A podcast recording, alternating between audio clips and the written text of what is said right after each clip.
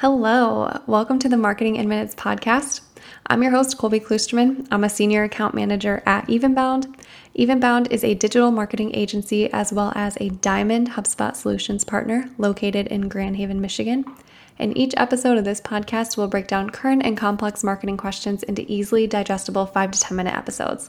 Let's jump into it. Today, I am joined by another returning guest. He is the Director of Client Services at Evenbound and also our self-proclaimed SEO wizard. And his name is Ben Johnson. Welcome to the podcast, Ben. Hi, Colby. Thanks for having me back again. Yeah, of course.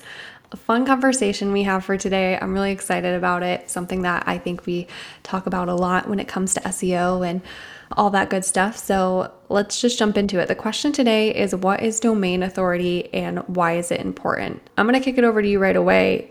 Let's start with that, the first part of that question. What is domain authority? Yeah, that's a really good question. And you're right. It's something we talk a lot about in digital marketing and specifically in SEO.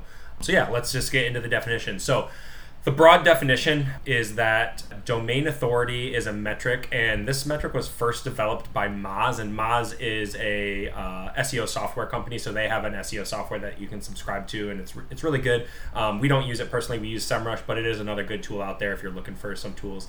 But essentially, Moz invented this metric to predict how likely a domain is to appear in search engine result pages compared to its competitors. And I think the really important thing to kind of differentiate here, or at least I guess put an asterisk on, is this is not a metric that Google created, right? This was created by third-party marketing companies in a way to try and assess whether or not a site is going to have a really good probability of ranking in search engines. And so the fact that Google didn't create it, it's not something that they look at when they're thinking about ranking a site, but it is a metric that we can look at as marketers and say, like, comparing apples to apples, everything the same in a search result, how likely is my site going to be able to rank compared to one of my competitors' sites that's in there? Mm-hmm. Yeah, I think that's a great distinction. I don't think a lot of people know that it wasn't like originally created by Google and that it did come from Moz. So that's a super good distinction. Getting into why is domain authority important, I think you kind of touched on it a little bit. Basically, it lets you compare to your competitors and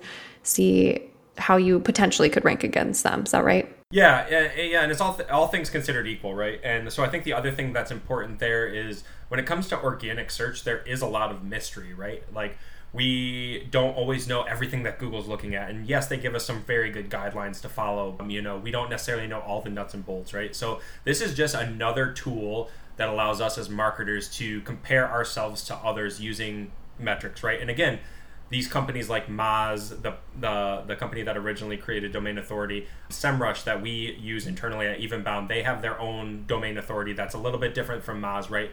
But as long as we're looking at that tool and comparing our site to other sites with that tool and looking at all those same metrics in mind, it helps us get an idea of that competitive landscape in search and what we might need to do as a team, trying to rank example.com in that search result, what we might need to do to get their domain authority up in comparison with some of those other competitors. Yeah, definitely.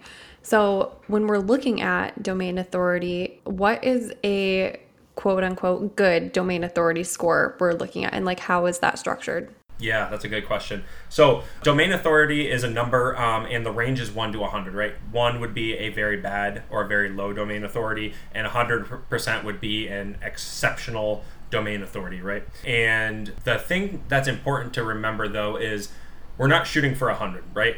I think some of the only sites that are 100 are like Google and Facebook and some of the really big sites, right? So most sites in the traditional landscape of SMBs and even like some enterprise level like B2B companies, they're probably not going to get to 100. The thing that you want to focus on is looking, again, at that competitive landscape. So if you are a roofer and you type in roofing, what are those domain authorities of the other sites in search results? Because really what you're trying to do is just be better than the next person, right? And so that's kind of the goal there. You don't necessarily need to shoot for a specific number, but just trying to make sure that you are competing with the competitors in that search result. Absolutely. And to kind of wrap up and leave everybody with an action item or a next step, if you assess your domain authority and then you assess your competitor's domain authority and you're like, wow, let's say, for example, I'm at a 20 and they're at like a 40, how do I improve my domain authority? Yeah, that's a good question. I think there's a couple things there. One, this is a good takeaway, like you said, for anybody who's listening. I think it's also just another thing of like, how can I improve my domain authority if I need to do that? And here's some of the ways and some of the reasons why it might be important.